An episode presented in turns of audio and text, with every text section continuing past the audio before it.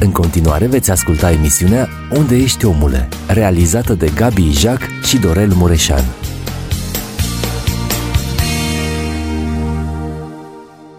Frați și surori, vă binecuvântăm în numele scump și drag al Domnului nostru Iisus Hristos și în această seară și ne bucurăm să putem să fim din nou împreună, iată, după o pauză de aproape 2 luni de zile, dar îmi spune noi o pauză bine meritată. Revenim din nou în studioul Filadelfia și continuăm seria emisiunilor Unde Ești Omule, emisiune producție Biserica Penticostală Română, Filadelfia, Melbourne, Australia.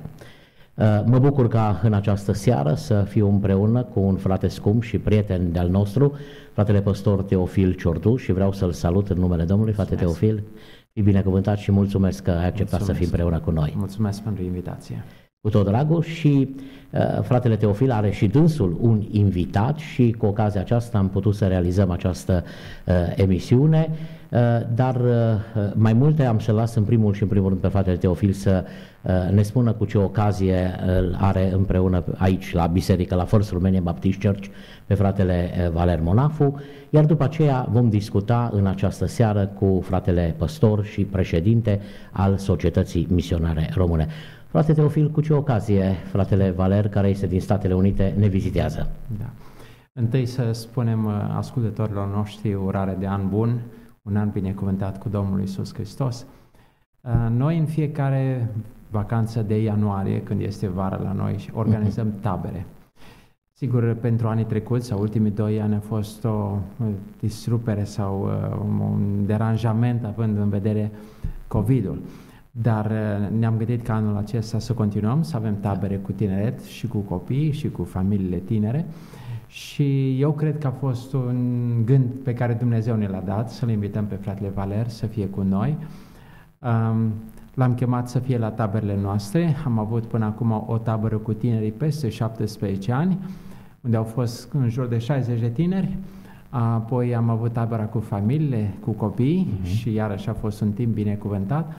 Iar începând de mâine vom avea o tabără cu copii, cu tinerii sub 17 ani, deci adolescenți, și aceasta va fi a 3-a tabără la care fratele Valer participă.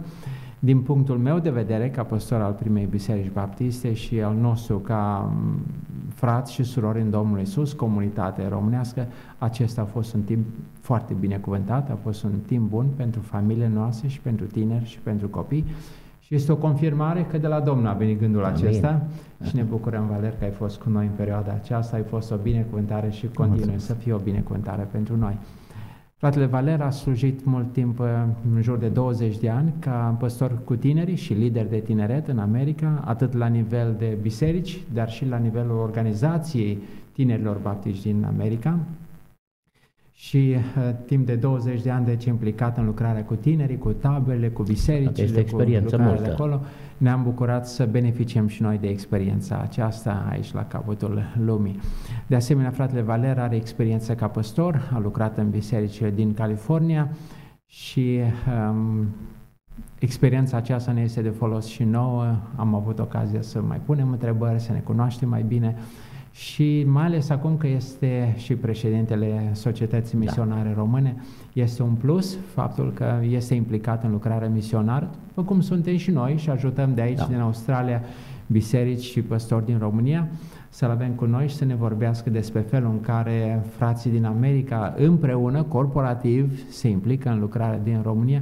Este foarte bine, pentru că vedem că același Duh ne animă și putem să ne unim eforturile să slujim împreună în lucrarea lui Dumnezeu. Eu cred, Teofil, că putem să învățăm multe de la frații din America, pentru că, pe de o parte, sunt în diaspora și noi suntem în diaspora. Experiența lor e mult mai puternică, având în vedere și longevitatea, timpul pe care îl au față de noi, bisericile din Australia, și cred că orice vizită pe care ne-o face cineva, și mai ales un frate cu o carte de vizită atât de bogată, este cu adevărat un câștig, un plus pentru bisericile noastre. Sigur, dacă gândim în termen de calendar, prima familie care a venit în Australia, creștini, 1950.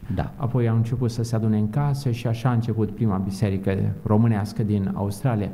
Dar în America au venit înainte de primul război mondial. Deci Asociația Baptiste din America, 1903, sau când a început asociația, au 50 de ani înaintea noastră. Și este și mult mai puternică, pentru că sunt vreo 60 și ceva de biserici baptiste românești, plus cele penticostale, care iarăși sunt foarte numeroase, și sunt împrăștiate în toată America, în aproape toate statele, au mai multă experiență, au începutul acesta și în timp și de asemenea ca și număr sunt mult mai puternici decât noi. Deci privim la ei și vrem să învățăm de la ei.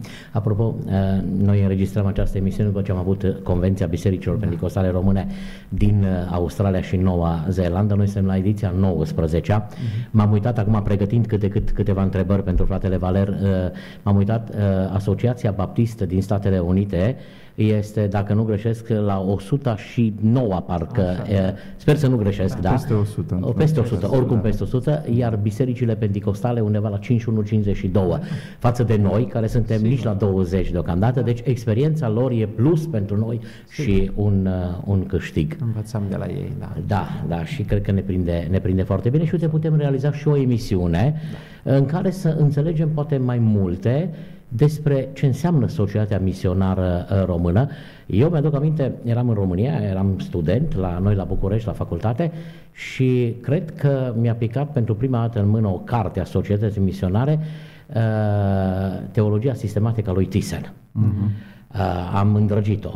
Cred că atunci a fost cam primul contact al meu cu teologie sistematică. Eu, nevenind dintr-o biserică evanghelică, până în 92, când m-am botezat, am fost în biserica catolică, deci nici Biblia nu citisem, dar mi-te o carte, dar mi s-a părut atât de interesant. De aceea, frate Valer, vreau să vă salut în numele nostru, a realizatorilor emisiunii Unde Ești Omule, și să vă mulțumesc că ați acceptat să fiți împreună cu noi în discuția aceasta, în primul rând despre dumneavoastră, despre lucrarea pe care o faceți și despre câteva proiecte pe care le aveți. Haideți să începem cu cine este Valer Monafu. Mulțumesc, frate Gabi, și mulțumesc tare mult pentru invitație. Vreau să salut și eu pe ascultătorii și telespectatorii dumneavoastră. E un privilegiu pentru mine să mă aflu aici, în biserica noastră, pe care mi-ați prezentat-o puțin mai devreme. Mă bucur tare mult să văd ce lucrare frumoasă face Domnul aici, în biserica aceasta și în bisericile românești la care am mai fost, bisericile baptiste și celelalte penticostale pe care le-am văzut. Chiar dacă vi se pare că noi avem mai multă experiență în România, să știți că lucrarea, după câte văd eu, merge foarte bine și aici, și slăvit să fie Domnul pentru tot ce se întâmplă. Sigur, istoria e mai de lungă durată în America, din punct de vedere al diasporei românești, dar asta nu înseamnă că puterea Duhului Sfânt este la lucru și Domnul este același, El face lucrarea și aici, acolo, și mulțumim și îl lăudăm pe El. N-aș vrea să vorbesc prea mult despre mine, mă simt tare stânjenit atunci când se vorbește despre mine. Mulțumesc fratelui Teofil pentru frumoasa prezentare pe care mi-a făcut-o, însă totdeauna încerc să-mi amintesc ca să stau smerit, că e meritul Domnului, nu este meritul meu.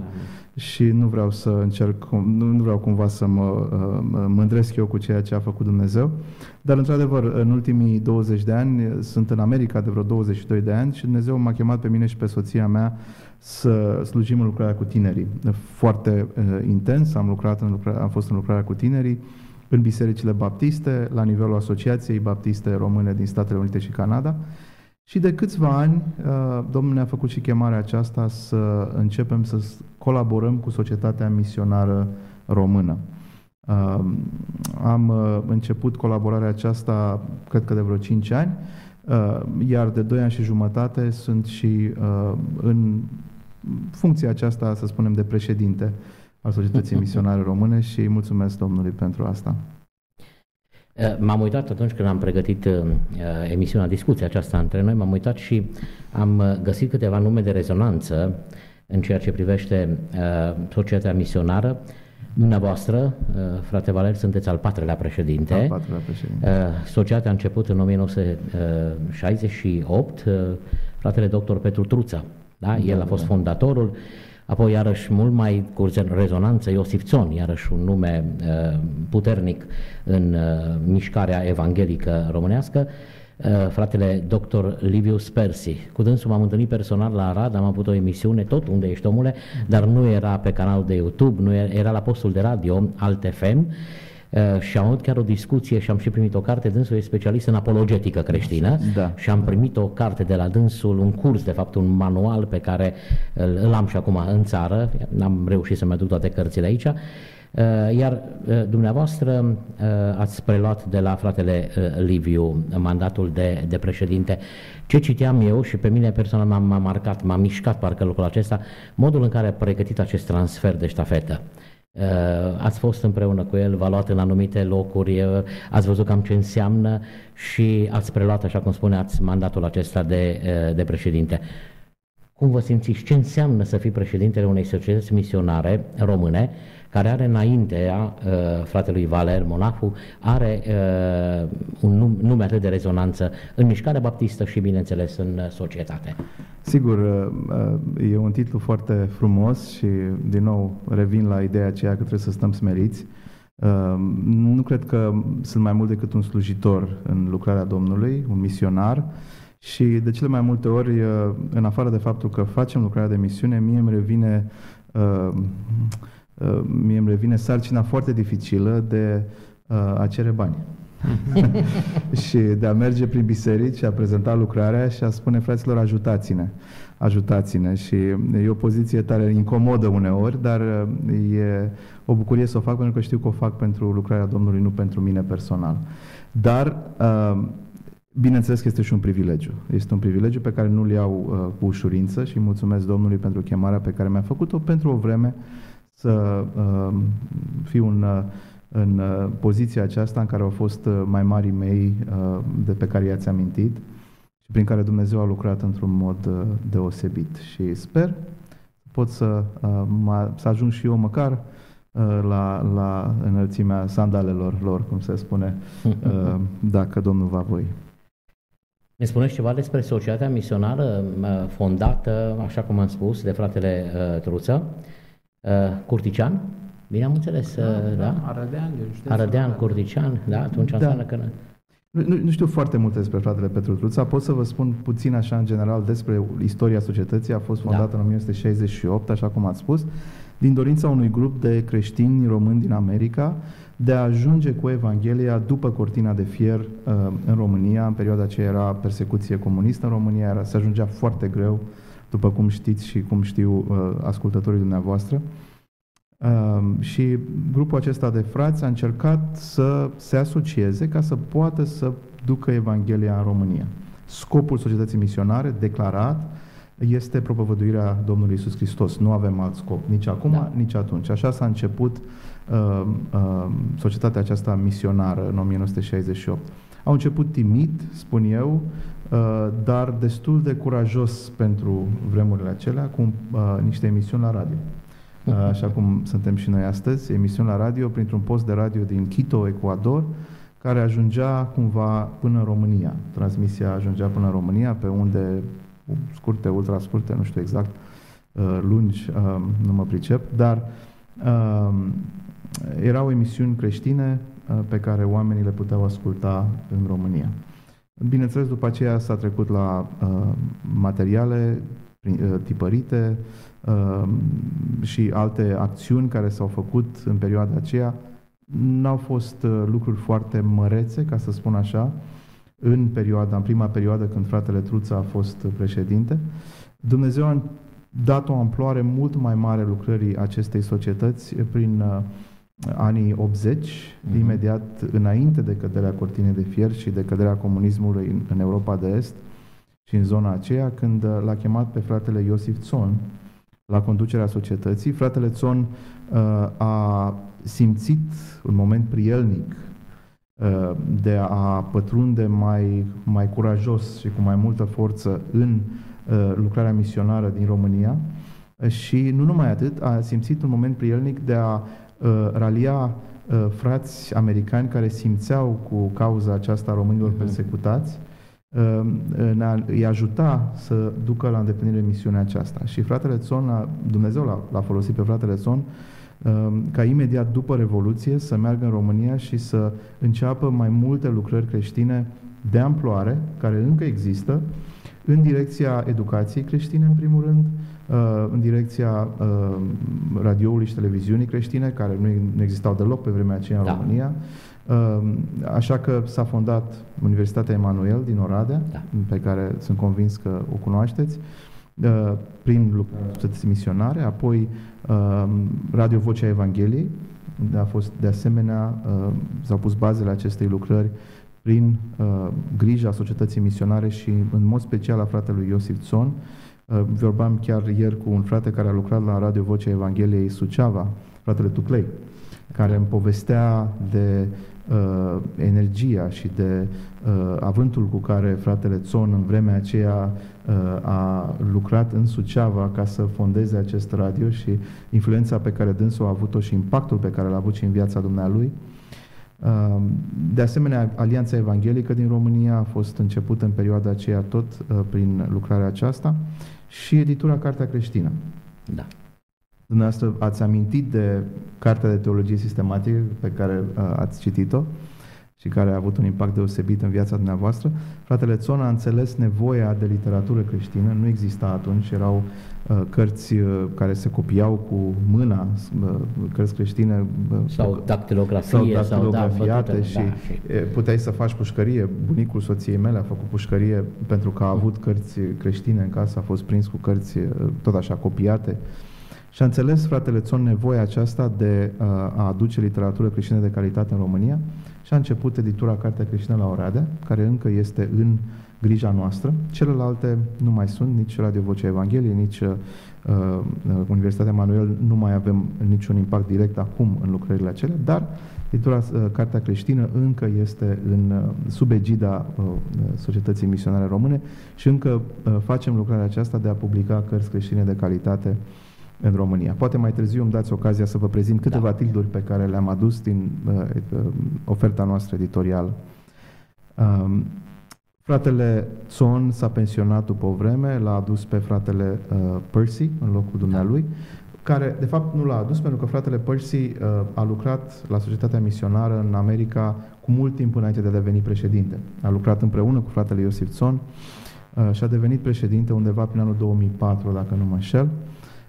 Dânsul fiind specialist în apologetică și având chemarea aceasta de a ajuta oamenii să înțeleagă mai bine credința pe care o au și să o poată exprima mai bine și să poată să o apere mai bine, a început o mișcare mai puternică în direcția aceasta cu conferințe de apologetică, cu cursuri de ucenicizare în direcția aceasta și a făcut o lucrare deosebită. Eu așa l-am cunoscut și așa am intrat împreună cu dânsul în direcția asta, făcând conferințe de apologetică în Republica Moldova și în România și cred că a avut un impact deosebit lucrul acesta, mai ales între studenți, în centre universitare și între studenți necreștini care au ajuns să audă Evanghelia, venind din curiozitate să asculte cursurile de apologetică ale fratelui Percy și ale Societății Misionare Române. Cam asta este un scurt istoric, cei trei foști președinți. Eu am preluat, așa cum spuneam, acum 2 ani și jumătate și am preluat cu dorința de a continua lucrarea aceasta de a propovădui Evanghelia în România și în diaspora unde sunt români. Însă eu am schimbat puțin strategia și vom vorbi poate puțin despre strategia actuală și direcția în care mergem acum cu Societatea Misionară. O să facem o pauză muzicală și iar după pauza muzicală vom reveni și chiar e interesant să vedem exact noul președinte. Întotdeauna președintele nou vine cu o viziune nouă, cu un gând nou, mai ales adaptat contextului social, provocărilor și trebuie să facem față. Acesta este adevărul, dar o să revenim după pauza muzicală.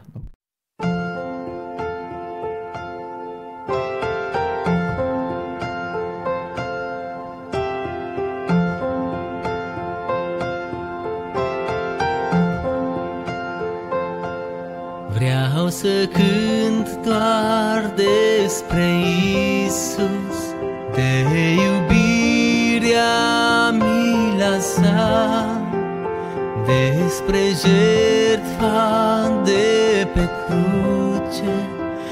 Eu sunt liber azi prin ea. voi slăvi pe Salvatorul ce-a spălat al meu păcat, m-a iertat murind pe cruce, sunt prin el răscumpărat.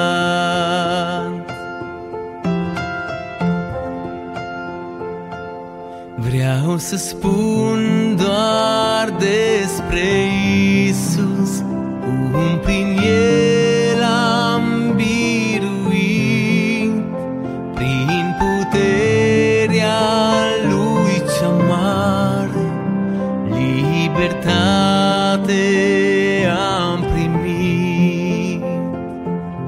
Voi slăvi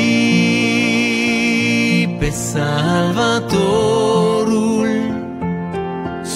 spălat al meu păcat, m-a iertat murind pe cruce, sunt prin el răscumpărat.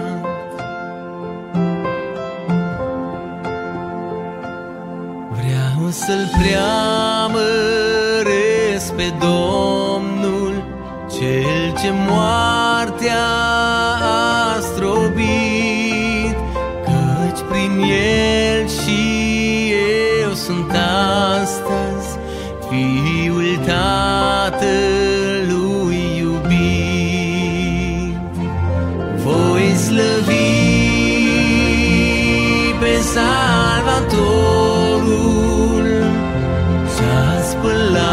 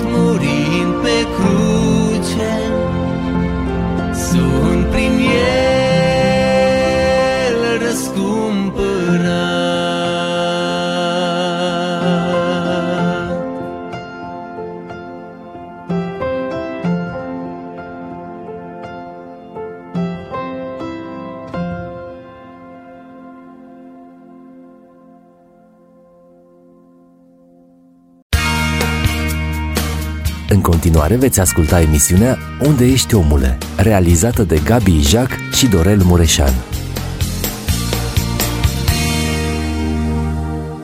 Frați și surori, am revenit după această pauză muzicală. Îi mulțumim lui Raul atât pentru editarea emisiunii, pentru regie, pentru selectarea melodiilor.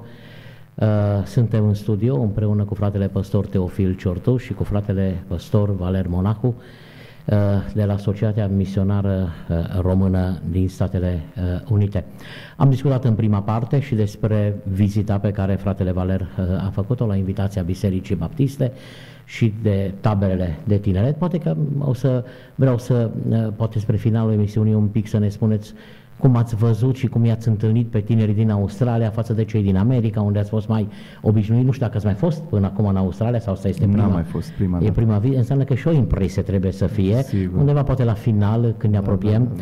Dar pentru că am discutat de Societatea Misionară și mi-ați spus că fiind un președinte nou, aveți și o viziune nouă, cred că ar fi important să discutăm de aici obiectivele care le aveți. Probabil că ați preluat din moștenirea președinților anteriori, a obiectivelor care au fost, dar dumneavoastră veniți cu un suflu nou, cu o viziune nouă, într-o provocare nouă în care vă găsiți. Vă ascultăm. Sigur. Viziunea noastră și scopul nostru, așa cum spuneam, este propovăduirea lui Hristos. Și vrem să facem lucrul acesta prin orice metode pe care Dumnezeu ne le pune la dispoziție, dar având în vedere și provocările culturii în care ne aflăm și a generației în care suntem. Fratele Țon, așa cum vă spuneam, a observat nevoia de educație creștină și așa era atunci, era o lipsă mare și o nevoie acută în România. Fratele Percy s-a axat mai mult pe apologetică și pe lucrarea de tineret, care era, avea nevoie de ajutor în perioada aceea. Acum noi suntem într-un alt context, poate puțin diferit. Încercăm să continuăm lucrările din cadrul societății care sunt eficiente și de care considerăm că sunt necesare, ca de exemplu diseminarea de carte creștină de calitate, dar de asemenea ne axăm mai mult pe evangelizare.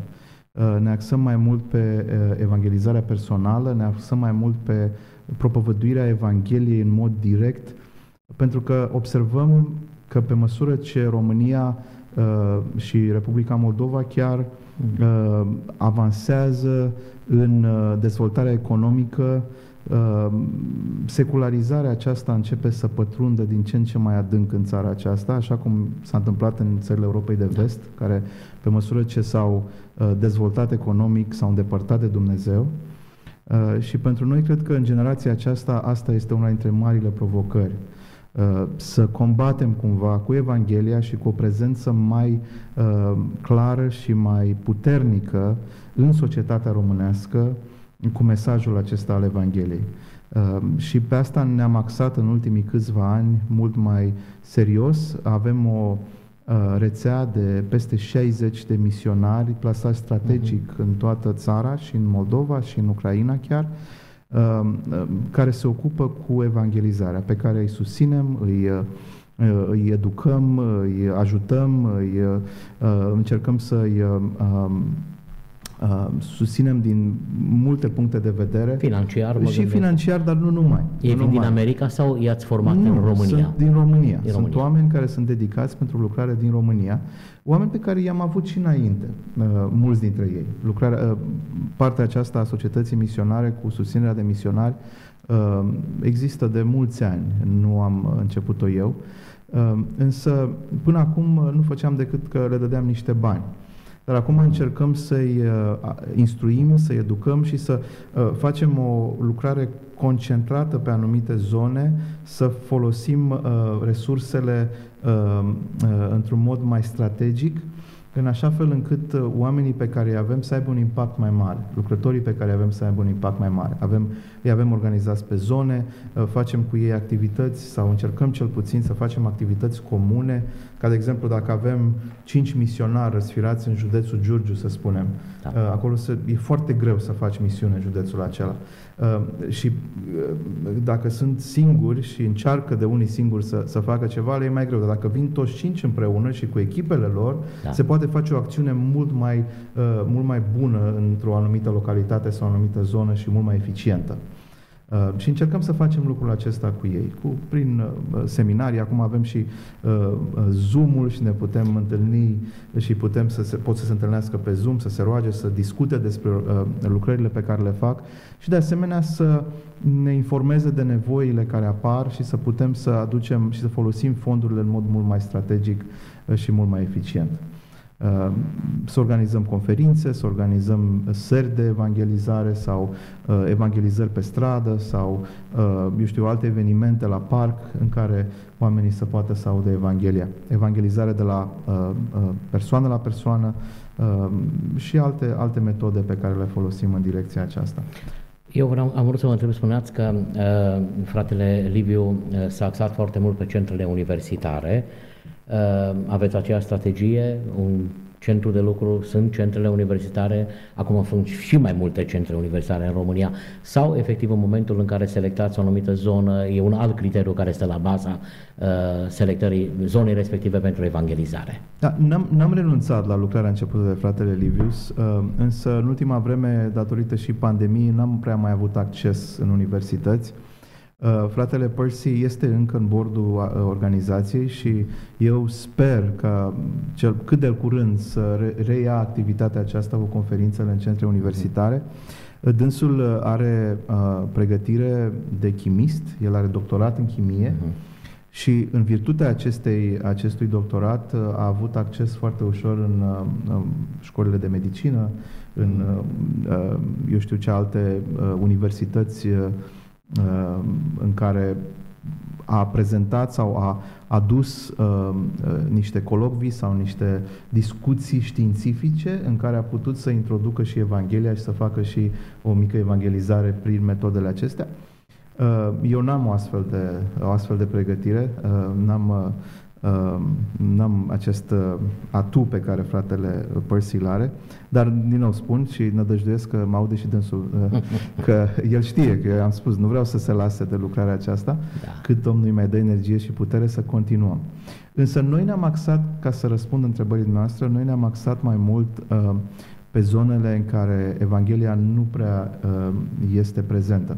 În centrele universitare mari din România, București, Cluj, Iași, sunt biserici mari deja. Da. Sunt biserici puternice. Timișoara, nu e cazul. Noi ne ducem în zonele mai sărace, mai la țară, partea de sud a României, Dobrogea, chiar și în partea de nord, în Moldova, în partea de est, da, în Moldova, în Oltenia avem prezență destul de serioasă, dar la țară, în zone sărace, în zone mai aride din punct de vedere spiritual, zone unde nu există evanghelici chiar, și încercăm să susținem oameni care au chemarea aceasta de a merge și a dedica viața evangelizării și lucrării de misiune în zonele respective. Și avem oameni care fac lucrul acesta din România, care pleacă pleacă din Arad, de exemplu, și se mută în Teleorman. Și toată familia le se mută condiții, acolo. Le creăm pe cât putem, cât de cât.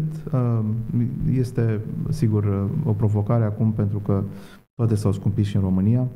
Spuneam la o biserică zilele trecute că am început programul ăsta, $100 era de ajuns, pot să susții o familie o lună de zile. Acum cu $100 nu mai plătești nici motorina ca să poți să mergi o săptămână probabil cu mașina, să poți să mergi de la într-un sat la altul sau să faci lucrare. Și e nevoie de bani mai mulți. Și acum apare, v-am spus, și aspectul acesta al lucrării mele de a solicita finanțare. Dar Dumnezeu este credincios și am văzut mâna Lui la lucru în toată perioada aceasta.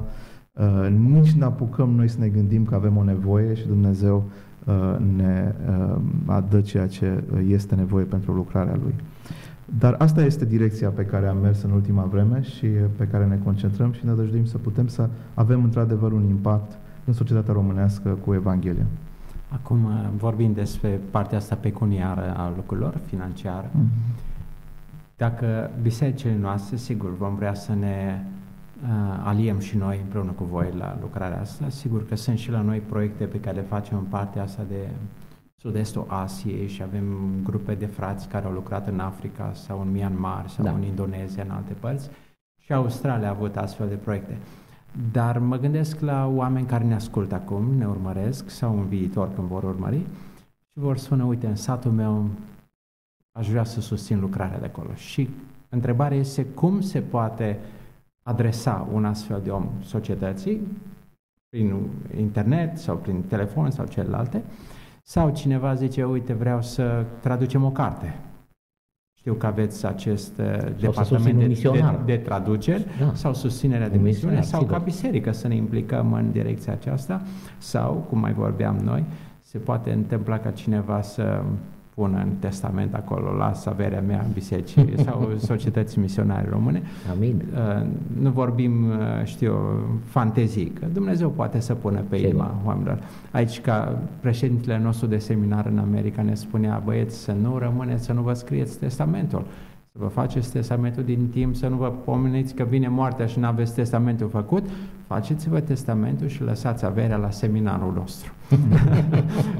Dacă este cineva, yeah, care vrea să susțină financiar, cum se poate face? Sigur, e foarte simplu, pe site-ul nostru rmsonline.org, dacă mergeți acolo, este un buton foarte mare roșu în colț, scrie Giving în limba engleză. Puteți face acolo click și puteți merge și sunt diverse metode prin care puteți dona, prin carte de credit sau prin cont bancar. Este și un număr de telefon și un e-mail dacă vreți să ne contactați pentru a răspunde la întrebările acestea pe care le-a pus fratele Teofil.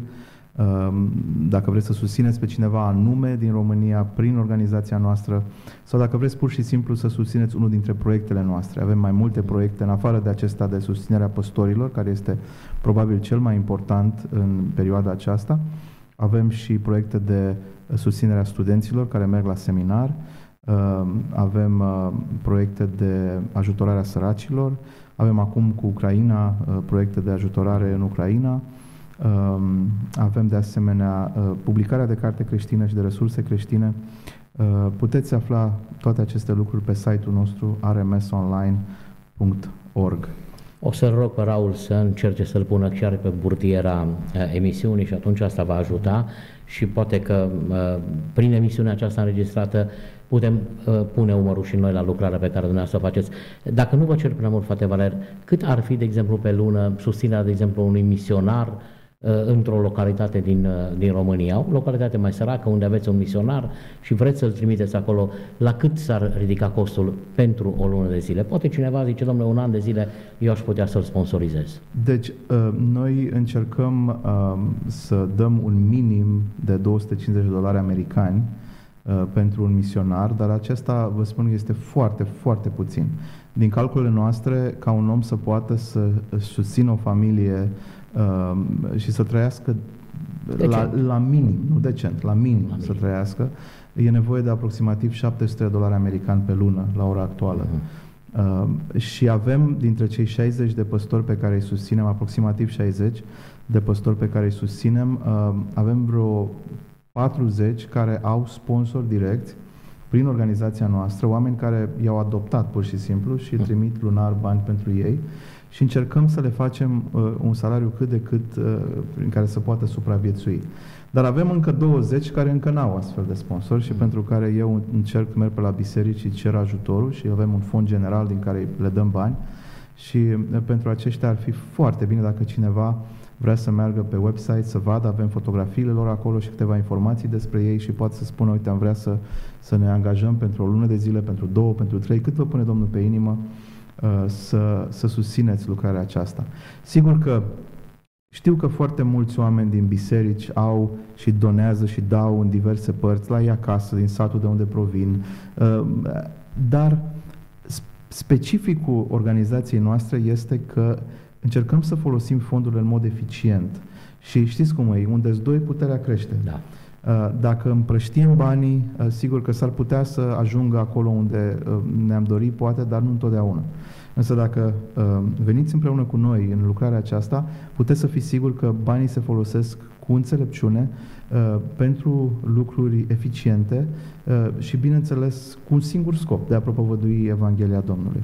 Și pentru mine, ca român, în străinătate, e o mare bucurie că văd că românii simt cu țara lor și vor să contribuie și aș vrea să încurajez pe telespectatorii dumneavoastră și pe ascultătorii dumneavoastră din Australia să nu uite de unde au plecat și să nu uite că Dumnezeu îi cheamă să facă lucrare în țara în care s-au născut sau în țara cărui limbă vorbesc și cu care simt. Sigur că pe unii cheamă și în Myanmar și în alte părți, dar cred că responsabilitatea noastră principală este față de țara românească.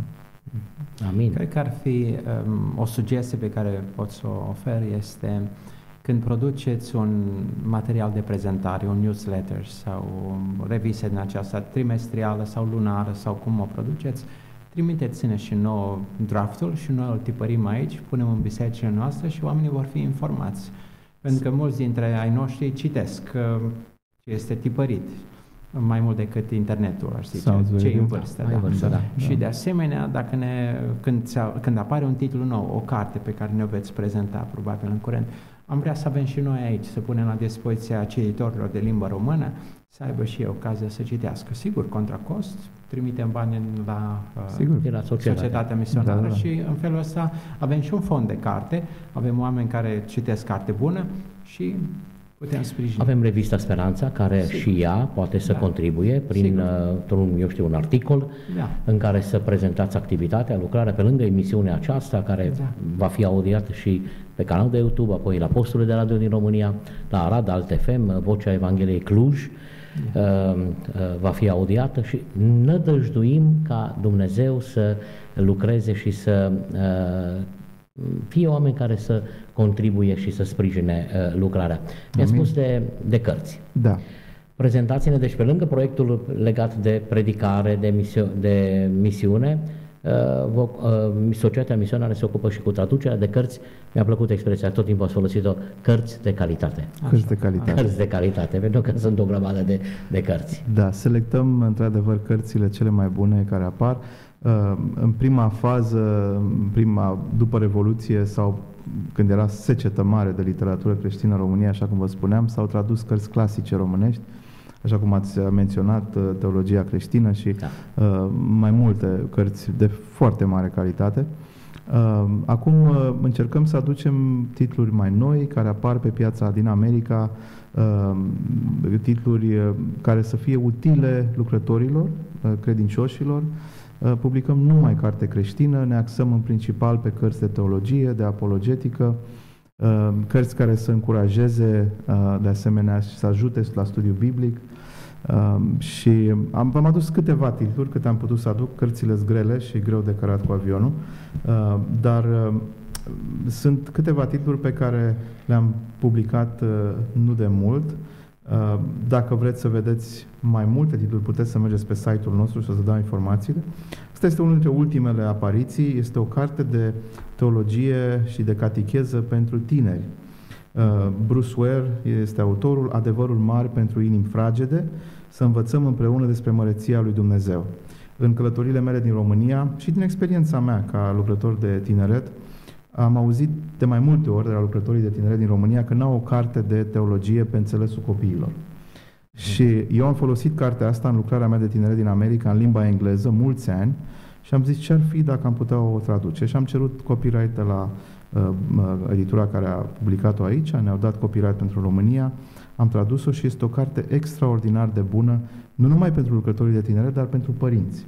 Oricine are copii ar trebui să citească cartea asta ca să știe cum să vorbească cu copiii despre Dumnezeu, despre Sfânta Treime, despre biserică, despre marile concepte teologice pe înțelesul copiilor. Cartea are mai multe capitole, la sfârșitul fiecărui capitol are întrebări de discuție și este, după părerea mea, o carte absolut necesară pentru oricine are copii și pentru orice lucrător din biserică. Adevărul mare pentru inimi fragede. O altă carte este Studiul al Noului Testament. Asta este o carte clasică de Merrill Tenney. Este o carte pentru păstori și pentru cei care vor să studieze teologia mai în amănunțime. O carte care n-ar trebui să lipsească din biblioteca oricărui om care este serios cu Evanghelia. Personal, cred că este poate cel mai bun studiu al Noului Testament în limba română, chiar dacă este scris undeva în anii 60-70, dacă nu greșesc. Da, e mai veche. E mai veche, dar e deosebită. Da, e bine scrisă, corect. Și alături de Călătorie prin Vechiul Testament al lui Samuel Schulz. Da, și pe aia o avem. Și noi am deci cele două cărți care, așa cum spuneam, de Tenney, personal, pe mine m-au marcat foarte mult. Da, foarte bună. O altă carte pe care v-am adus-o este Chemați să fie sfinți, de John Oswalt. Este o perspectivă biblică asupra doctrinei sfințeniei din Vechiul și Noul Testament. Cred că e o carte necesară pentru noi ca să înțelegem care este dorința lui Dumnezeu pentru noi, să trăim vieți de sfințenie, foarte bine scrisă și foarte frumoasă, cu foarte multe ilustrații și exemple, dar foarte bine fundamentată biblic. Chemați să fie sfinți, o perspectivă biblică. Și ultima carte pe care v-am adus-o în după masa aceasta este cartea fratelui Daniel Brânzei, un studiu în cărțile Samuel, Judecător și Rut, se numește Chemarea la ascultare și pocăință. Cei care îl cunoașteți pe fratele Brânzei știți că scrie foarte frumos și ușor de citit. Da. De fapt, cărțile lui sunt ca niște predici tipărite. Bine documentate. Bine documentate, și avem în oferta noastră editorială mai multe cărți din seria aceasta Chemare, care sunt de fapt diferite studii pe diferite cărți ale Bibliei. Așa cum spuneam, puteți să găsiți cărțile acestea pe site-ul nostru ecc.ro, editura carteacreștină.ro. Acolo le puteți comanda și puteți să vedeți și toate celelalte cărți. Avem sute de titluri pe care le-am publicat și care sunt disponibile dacă doriți să le comandați. Amin. Amin. E foarte important. La noi în Australia un pic cam greu ajung, trebuie să recunoaștem. Iarăși este un dezavantaj al nostru față de diaspora americană, de exemplu, sau cea europeană, în care mult mai ușor ajung cărțile și asta ajută. Eu mă gândeam să propun aici la fratelui Teofil, poate nu în direct, dar să facem un punct de carte la biserica. Absolut. Și să-i trimit mai multe cărți și să le aibă acolo la Biserica Baptistă, First Baptist. Cartea Creștină din Oradea, eu cred că este una din cele mai bune edituri, fără a încerca să fac o reclamă mascată vreunei edituri, dar eu am urmărit titlurile care le scot, n-am știut că sunt direct implicat prin Societatea Misionară Română, dar am văzut titlurile de carte și când eram în România cumpăram mult de la această editură.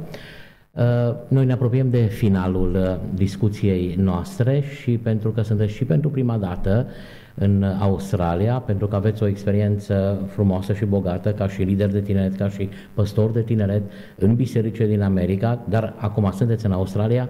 Cum ați găsit Australia? Cum ați găsit tinerii din Australia? Noi suntem bucuroși de cei pe care avem și cât mai avem și încercăm să facem o lucrare bună. Dar dumneavoastră, cu experiența dumneavoastră, ce ziceți despre ceea ce se întâmplă în lucrarea aceasta de tineret? În primul rând vreau să vă spun că am fost foarte impresionat de ospitalitatea românilor din Australia. Românii, românii oriunde ar fi. Să știți că eu am călătorit prin multe părți și am fost pe la mulți români și în mod special m-a impresionat ospitalitatea de aici. Am spus-o mai multora care m-au întrebat în perioada asta, hei, cum e în Australia? Zic, măi, oamenii ăștia chiar sunt bucuroși de oaspeți. Domnul să vă binecuvânteze. Așa m-am simțit chiar binevenit la voi și vreau să mulțumesc din nou invitației fratelui Teofil și lui Marcel, care a fost cu mine în perioada aceasta și m-a purtat peste tot. Și în al doilea rând, ce să vă spun, la tineret, tinerii de aici se confruntă cam cu aceleași probleme cu care se confruntă tinerii din Statele Unite. Această secularizare și mai mult decât secularizare, această îndoctrinare în ideologia woke și în toate ideile acestea diabolice cu LGBTQ și toate literele acestea, toate mizeriile care se promovează în universități și în societatea aceasta modernă, sunt prezente și aici, așa cum sunt prezente și în America. Întrebările pe care le-am primit de la tinerii de aici sunt foarte similare cu cele din România și sunt dureroase, pentru că ei se confruntă cu lucruri cu care nu ne-am confruntat când am fost tineri și au de făcut opțiuni și alegeri pe care noi nu le-am avut de făcut. De exemplu, noi nu trebuia să ne gândim dacă trebuie să îi spunem cuiva he, dacă este she, deci să-l numim pronume masculin, dacă este femeie și așa mai departe. Ei au întrebările astea, ce fac în situația asta, ce fac în situația aceasta, și am încercat să-i încurajez să stea tari în credință, să nu uite că Dumnezeu este suveran și noi răspundem înaintea Lui în primul rând. Dar în același timp m-a impresionat și dorința lor de a sta lângă Domnul și de a căuta pe Dumnezeu. În mare parte, tinerii cu care am stat de vorbă și mai ales familiile tinere m-au impresionat din punctul ăsta de vedere și m-am bucurat mult să văd râvna aceasta. Poate că eu m-am întâlnit numai cu tinerii care au venit în tabără și care sunt mai credincioși decât cei care poate n-au venit în tabără, și sunt convins, dar că sunt și situații mai puțin pozitive. Dar din punctul meu de vedere a fost o experiență pozitivă ce am văzut până acum și mulțumesc Domnului pentru lucrarea pe care voi o faceți, pentru că e un rezultat al lucrărilor bisericii. Am avut tineri din bisericile penticostale la tabără, nu știu exact din ce biserici, dar au fost din bisericile penticostale. Au fost de la biserică, știu precis că mi-au spus că merg în tabără. Eu vreau să vă spun, și aici de față este fratele Teofil, între bisericile noastre, cel puțin Biserica Filadelfia, care eu o păstoresc, și First Romania Baptist Church, există o legătură și o relație foarte bună, colaborăm foarte bine, numai ce am slujit acum la Teofil în biserică. Teofil a fost aici împreună cu noi la convenție, dar nu numai, suntem colegi și la seminarul teologic, pe școala de teologie pe care am început-o. Teofil predă la ambele programe, și la programul de diplomă, și la programul de bachelor, și asta spune mult. Deci putem să lucrăm împreună, absolut, pentru că scopul e același, împărăția lui Dumnezeu. Absolut, absolut. Și sunt încântat să văd că aveți lucrarea asta în comun și nu mai sunt prea multe bariere între baptiști și penticostali, și toți suntem creștini și avem același scop, văduirea Evangheliei Domnului Iisus. Așa că impresia mea a fost pozitivă și este, și mă bucur să văd lucrarea pe care Domnul o face aici între voi, dar în același timp nu trebuie să lăsăm garda jos, trebuie să uităm că tinerii sunt primul nostru câmp de misiune, tinerii noștri mai ales, da. Să le prezentăm Evanghelia, să trăim în așa fel încât ei să-L cunoască pe Domnul Iisus și din viața noastră, și să se îndrăgostească de Dumnezeul pe care noi îl iubim atât de mult și îl predicăm. Atât de mult, și să nu vadă ipocrizie și alte lucruri care să îi îndepărteze de Dumnezeu. Ei sunt segmentul cel mai vulnerabil, trebuie să recunoaștem, și aici trebuie să ne focalizăm. Cei în vârstă deja sunt sedimentați, greu îi și mai pot schimba, dar provocările sunt asupra generației tinere, nu numai LGBT-ul, eu știu, curentele astea care vin, ci și curente teologice care încearcă să-i deturneze și să îi ducă pe o pistă greșită. Da, dacă v-a plăcut Australia, înseamnă că nu va fi foarte greu să reveniți dacă veți primi o nouă invitație. Cu siguranță. Și m-aș bucura să fim împreună. Frate Teofil, finalizăm și te rog să rostești o rugăciune, numele nostru, al tuturora, și cu această rugăciune vom finaliza întâlnirea noastră. Mântuitorul nostru drag, Dumnezeul nostru, îți mulțumim pentru timpul acesta petrecut împreună și privind cu bucurie la ceea ce realizezi Tu în noi și prin noi și în bisericile noastre, în comunitatea românească, nu numai aici, dar și în America, și în Canada, și în alte părți unde România au ajuns. Da, da. Îți mulțumesc pentru vizita fratelui Valer, care a fost o binecuvântare pentru noi în perioada aceasta, da, și continuă să fie. Și acum că am vorbit mult despre Societatea Misionară Română și despre începuturi și felul în care ai purtat lucrarea aceasta în decursul anilor, Te rugăm, așa cum spune psalmistul, sufletește-ți lucrarea în cursul anilor, Doamne, și fă ca această societate și lucrarea pe care o face în România sau oriunde au ajuns românii să fie însoțită de binecuvântarea Ta și de succesul pe care Tu vrei să-l dai în mântuirea oamenilor, în zidirea sufletească, în stabilitate, în generația nouă care vine și trebuie să Te cunoască, în mulți oameni care vor auzi cuvântul Tău predicat sau citit din cărți. Doamne, Te rugăm să faci ca lucrarea aceasta să propășească, de la o parte orice barieră pe care cel rău vrea să o ridice. Te rog să Te ocupi și de partea financiară, așa încât să fie suport financiar și oameni doritori să susțină lucrarea aceasta. Și împreună, și noi aici în Australia și Noua Zeelandă, și frații noștri în America și Canada, și cei din România și Europa, Doamne, ajută-ne împreună să lucrăm, pentru că așa spune cuvântul Tău, cât este zi trebuie să lucrezi, vine noaptea când nimeni nu mai poate să lucreze. Binecuvintează în continuare vizita fratelui nostru aici și binecuvintează zilele care urmează și Te rugăm, lasă ca Evanghelia să înainteze și aici. Avem și aici nevoie de evangelizare și de întărire în credință și noi trebuie să lucrăm aici pe pământul acesta și la români și la cei cu care conviețuim. Mulțumim încă o dată că ne-ai spus că Tu faci lucrarea, noi suntem doar împreună lucrători cu Tine. Ajută-ne să fim credincioși, pentru că ce se cere de la administrator este să fie găsit credincios în lucrul încredințat lui. Ajută-ne să ne facem lucrarea bine și în toate acestea să glorificăm numele Tău, pentru că nu noi suntem importanți, ci Tu care faci lucrarea. Pe unii ai chemat să planteze, pe alții să udă, dar Tu faci lucrarea. Cel ce dă creșterea ești Tu, Doamne. Dă-ne și nouă binecuvântare. Mulțumim pentru timpul acesta. Binecuvântează ascultătorii noștri, cei care ne-au privit, și fă-ți lucrarea în noi. Te rugăm în numele Domnului Iisus Hristos. Amin. Amin. Dragii noștri, finalizăm aici emisiunea din această seară. Mulțumesc celor doi frați păstori care au fost împreună cu noi, fratele Teofil și fratele Valer. Vă mulțumim și dumneavoastră, celor ce ne-ați urmărit, și vă dăm întâlnire cu ajutorul lui Dumnezeu la o emisiune viitoare, miercurea viitoare. Dumnezeu pe toți să vă binecuvânteze. Pace și noapte bună. Amen. Ați ascultat emisiunea Unde Ești Omule? Dumnezeu să vă binecuvânteze.